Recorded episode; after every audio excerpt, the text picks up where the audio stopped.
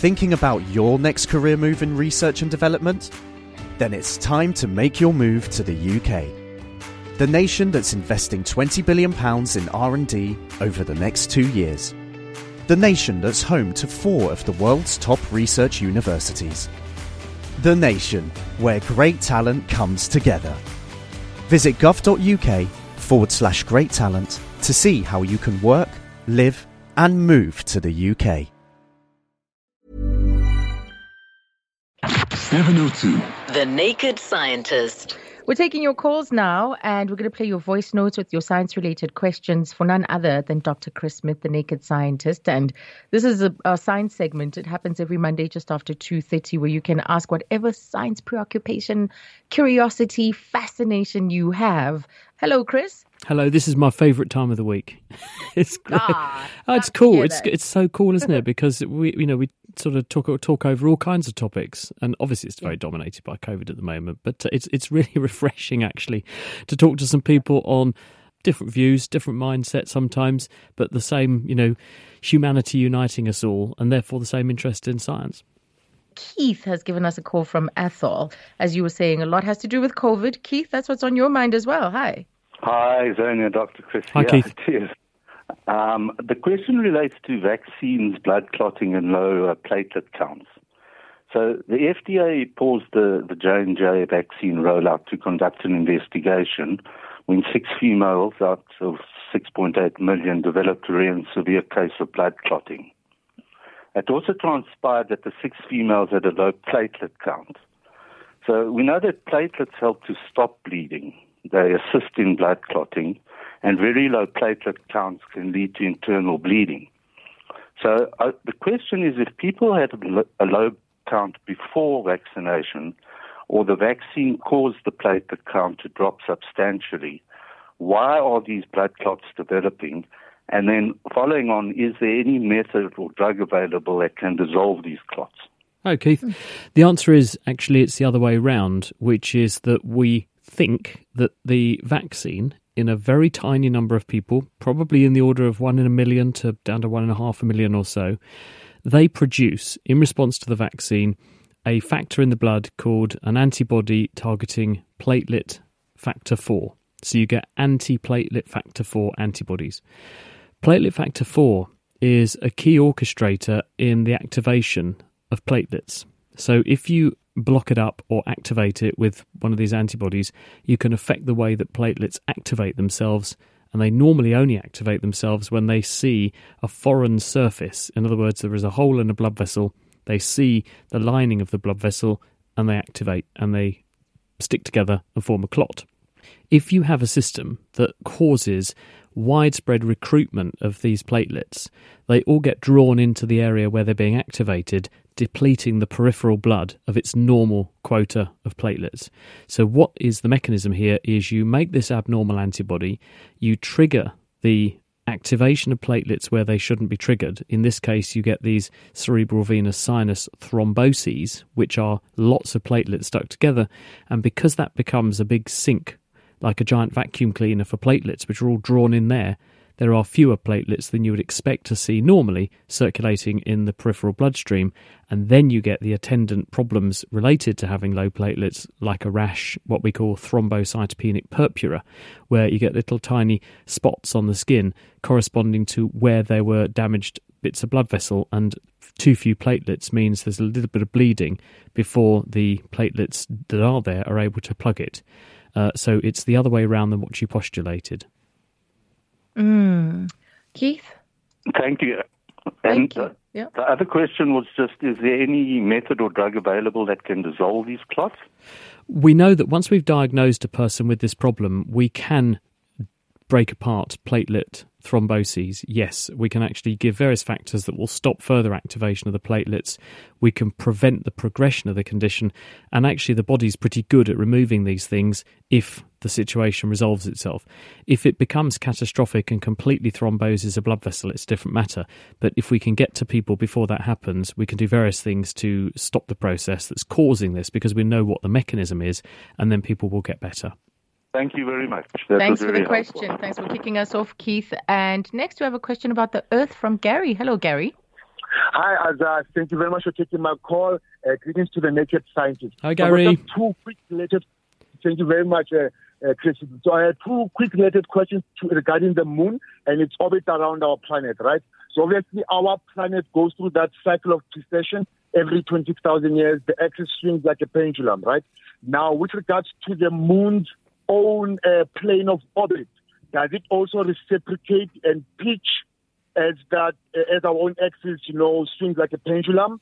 And lastly, uh, obviously, when I go into the era of space mining, uh, do you think it's a good idea for us to obviously, I don't know, like start mining from the moon? Uh, uh, uh I mean, I understand apparently that the moon apparently is hollow. Uh, is that a good idea for us to obviously start trial running and, and start mining on the moon? Hmm. Gary, interesting questions. First of all, let me say mm-hmm. I don't know for sure that the moon's orbit changes with the inclination of the Earth, but I'll speculate that it probably does. What uh, Gary's referring to is that the Earth is tilted at 23.5 degrees at the moment, but we know, because of, for various reasons, that that's not fixed. And over long time scales, there is this so called precession effect where, in the same way as if you had a spinning top that was spinning fast in front of you, it would actually not just spin straight upwards, it would wobble around its axis as it span. That's precession. The Earth does the same thing. Its axis tilt wobbles. Sometimes it's a bit more, sometimes it's a bit less. And it does this over really long time scales. And that has, in turn, long term effects on things like climate. Because if you remember, the tilt of the Earth means that some parts of the Earth's surface receive a lot more energy at some part, parts of the Earth's orbit than others, mm. and as a result, you get seasons. And this uh, tilt being changed will therefore have an impact on how the seasons play out and therefore how climate manifests on the Earth's surface. Now, the moon orbits the Earth because the Earth is gravitationally active. The Earth is not a pure sphere, though. It's got a bit of a bulge around its middle, like most of us these days, and as a result, the gravitational field of an orbital body will will feel that bulge, and there'll be a small force that would affect the attraction and the way in which it was held in that orbit. So, if the Earth changed its orientation in space a bit, then orbital bodies would feel slightly different forces, and therefore their orbits would also change a bit too. But because this is a very slow process and it takes years to establish and re establish these slightly different tilts, then this is going to be a very gradual thing. It's not going to be abrupt in any way. But I would speculate that the moon will follow the Earth's centre of gravity because that's what's holding it in orbit. And therefore, because the Earth is not a perfect symmetric sphere, the movement of the Earth will be mirrored by an adjustment in the orbit of the moon. The next bit of the question was well, what about going and exploiting the moon for minerals and, and other things? Well, that's a possibility. In fact, uh, there are projects now which are well and truly underway to put people back on the moon in this decade and in the forthcoming years. And one of those projects is actually to build a space station in orbit around the moon. And if the timescales are kept to, I mean, that's a bit speculative at the moment because of what's going on, but it will see a space station in orbit around the moon within the forthcoming few years. Now, one of the reasons for doing that is that it will be much easier to then survey, to visit, and exploit the moon if you don't have to keep making journeys from Earth to the moon. You could do it via one of these uh, hop off or jump off points. This is going to be called the Lunar Gateway. It won't make a problem with uh, exploiting the moon doing this, though, because the moon is not hollow. The moon is actually made of the same material that the Earth's crust is made from, and that's because the moon came from the Earth.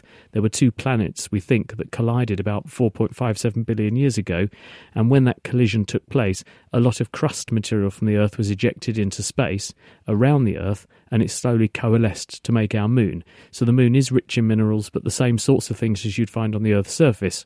There are other things out there in space, though, that we might conceivably find even richer sources to mine from.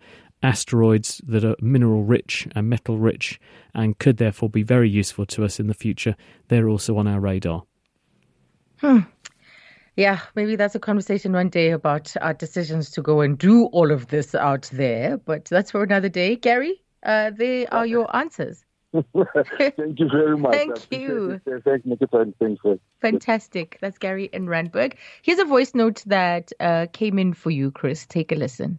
Hey, good afternoon, Azza. Um, wonderful show as per usual. I've got a question for uh, the naked scientist. It's more to do with genetics. Let's say if I, a black African, right, I have a child with, well, a white Caucasian, okay, and that child's offspring for the next 20 or 15 generations continues having children with white only Caucasians. That generation, let's say the 10th or the 11th, will they still have my genetics as that great ancestor who was a completely 100% black African? Or how do, how do genetics actually work? Thank you so much. Wow. Yeah. Chris, your thoughts on that? The way it works is that each child is a product of its parents, obviously, and shares half its genes with mum and half with dad. So, for the sake of argument, let's say dad's black, mum's white. The child will have a random selection of genes from dad, 50%, and genes from mum, 50%. So if that child has a child of its own, irrespective of the colour of the parent, again, it's the 50% rule here. So the child will give 50, get, that child will give 50% of its genes and the partner will give 50% of its genes. So the grandchild has got 25% of the genes that mm. dad had. So if we imagine that the genes that are a, a black African makeup genetically are randomly smattered across the genome, then you would expect the grandchildren to have 25% black African genes and 75% white Caucasian genes from those sorts of breeding examples we've just given. And so, with each generation, there is this dilution effect of 50 50. So, by the time you got to 10 generations, there wouldn't be zero genes, but there would be very, very few because there would be a huge dilution that would have gone on, but there would still be some. And this is not the same, though, as mitochondrial DNA, which is a different form of DNA which you only get from your mum. And so mm. it, it, that's another form, and that's uh, also got implications because if you only get it from your mum, and a mum, say, a black person, and you marry a white person, then although 50 50 genes from the uh, main genetic code will be from each parent, the mitochondria will only be from the mum. And so there are some exceptions to this rule, but it will follow that 50 50 dilution rule for the, the main um, genome. Mm, so it'll always be there, even as uh, though even though it becomes less and less and less. But ultimately, the difference between races, if we say if, we if we are to use that for the purposes of this discussion, because there is no such thing, right? It's a construct. But yeah, anyway, uh, that the difference is what 0.05 or something, and this is really about things like hair and skin tone. Yeah, but the the, the genes the that yeah, I mean the thing is that the genes that give us uh, uh, the way we look, some of them are randomly smattered across our chromosomes, but others are mm. in hmm. what are called a linkage group. So if you've got a gene that does a certain job in the body, right next door to it will be another gene that does a different job in the body. But even though they're two different genes, because they're really close to each other in your genome, they're next door to each other on the chromosome, because of the way DNA gets inherited, actually there's a higher chance those two genes will get inherited together. So there are some characteristics that tend to, even though there's this dilution effect I mentioned with 50 50 going each way, yeah. there will be some genes and some characteristics that do go together. They're inherited together because they're so close together on the chromosomes. Right. So you might find certain facial features or skin tones or particular hair configurations perhaps African sort of curly hair would, would go along with other features because the genes that endow you with those particular appearances, those phenotypes, are close together on the chromosomes. Others, on the right. other hand, are smeared all over the place in our DNA, and so they are less likely to be inherited together, those characteristics. Oh, all so random. Um, next, let's go to Temba in Pretoria. Hello, Temba. Hi, how are you? Good. Welcome, Temba. Good. I got a question for the neuroscientist. Yeah. Uh, uh, I'm phoning regarding the retinal implant uh, stem cells trials that we're busy with in the UK. Uh, I understand it was halted uh, because of the coronavirus pandemic. I want to find out now, are they proceeding with the trials at this stage or not? Okay. I, I, don't know the answer to that question, but certainly it, this is very important work that is an ongoing process of research. The idea being that can we regenerate the retina by putting in cells that are stem cells or early precursors of cells that are going to produce the retina, and in this way make good damage done by disease processes. There are some diseases where either a particular group of cells or a tissue doesn't develop properly, or for various reasons degenerates, and as it degenerates, it has a knock on domino damaging effect on other tissues. And if you restore the underlying function, you can prevent the damage progressing and in some cases also reverse the damage. People are looking at making implants for the eye, which uh, are patches of restorative tissue to do this. We've reported on that on this program before. I don't know though to what extent these these trials have been interrupted by COVID it's likely there will have been some impact. But if you've already received one of these implants or that people are already recipients of the treatment, then they will continue to be monitored. But it may well have interrupted treating people uh, who haven't yet received any kind of intervention just, just because of the constraints of working at the moment. Mm, Temba, there. Thank you. Thank, Thank you, you so so much, much. Thank you. And next we go to Midrand with Tonic. Hello, Tonic. Good afternoon, Azania and the medical scientist. Hello. My question is about the nuclear waste. Could we send it out to space? So disposing nuclear waste by Hmm. sending it out to space. Is this th- feasible? The- Well, the answer is we, we could we could have in place a system to dump our nuclear waste into space and contaminate space instead. And the argument goes space is a very big place, there's plenty of room for it. The problem is twofold.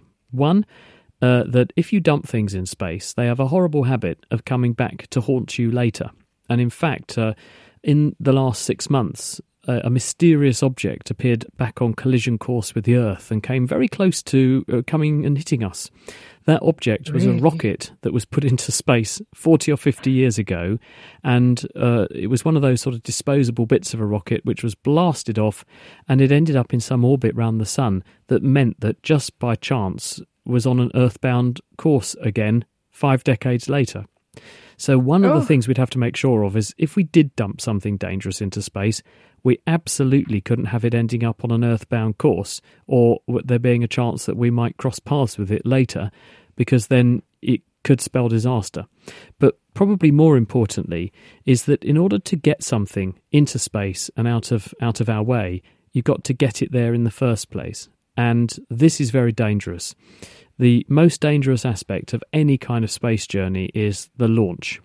And that's closely followed by the recovery of the things that uh, are going into space, rockets and astronauts and so on, getting them back to Earth. And the the danger inherent to blasting off a huge payload of highly radioactive waste that we don't want on Earth because it's theoretically harmful to people were it to be spilled all over the place. You can see the contradiction there that okay, so we're going to put that on a rocket, which is basically a controlled bomb, and f- fire it off into space, where on the way up it may well have an accident, it may blow apart, it may fill the atmosphere with all kinds of high grade radioactive waste, and there's no chance of cleaning it up, and loads of people would end up being contaminated. So, for that reason, we think the lesser of two evils is, in fact, to store this stuff in as safe a way as we can, where we know it is, tell people where it is, put it somewhere safe, know for a fact it's going to be radioactive for hundreds of thousands of years and therefore to steer clear, keep an eye on it, but at least we know where it is. Be- better the devil you do know than take a chance with one you don't. Oh, for that long? Well, well, yes. I mean, the half lives of some of these isotopes, some of the um, certain cont- contaminants, and also materials which are in these things, are very, very high level radioactive waste, which will remain lethally radioactive for hundreds of thousands of years. Hmm, hmm, hmm, wow. So it's going to be with us uh, pretty much for a long, long time. Chris, thank you so much. There are so many questions. We'll pick up with Neville's one because I'm also curious because he says many household cleaners claim to clean 99.9% of germs. What is the comma or uh, comma uh, 1%? Yeah, what's the uh, where, do they get that number from? Exactly. Yeah, And I think the reason they do this, right, is that if I said they killed 100% of germs and I found one germ, Yeah. then I would say they were wrong. But Yeah. if they say 99.9%, that's as good as saying all germs, but it leaves the door open for them being wrong occasionally. So it's much harder to sue them. I, I think it's lawyer speak. It's lawyer speak. All right. Thank you so much, Chris. Till all right. next week. Bye, Azza. Take care. Thinking about your next career move in research and development? Then it's time to make your move to the UK. The nation that's investing 20 billion pounds in R&D over the next 2 years. The nation that's home to 4 of the world's top research universities. The nation where great talent comes together. Visit gov.uk forward slash great talent to see how you can work, live, and move to the UK.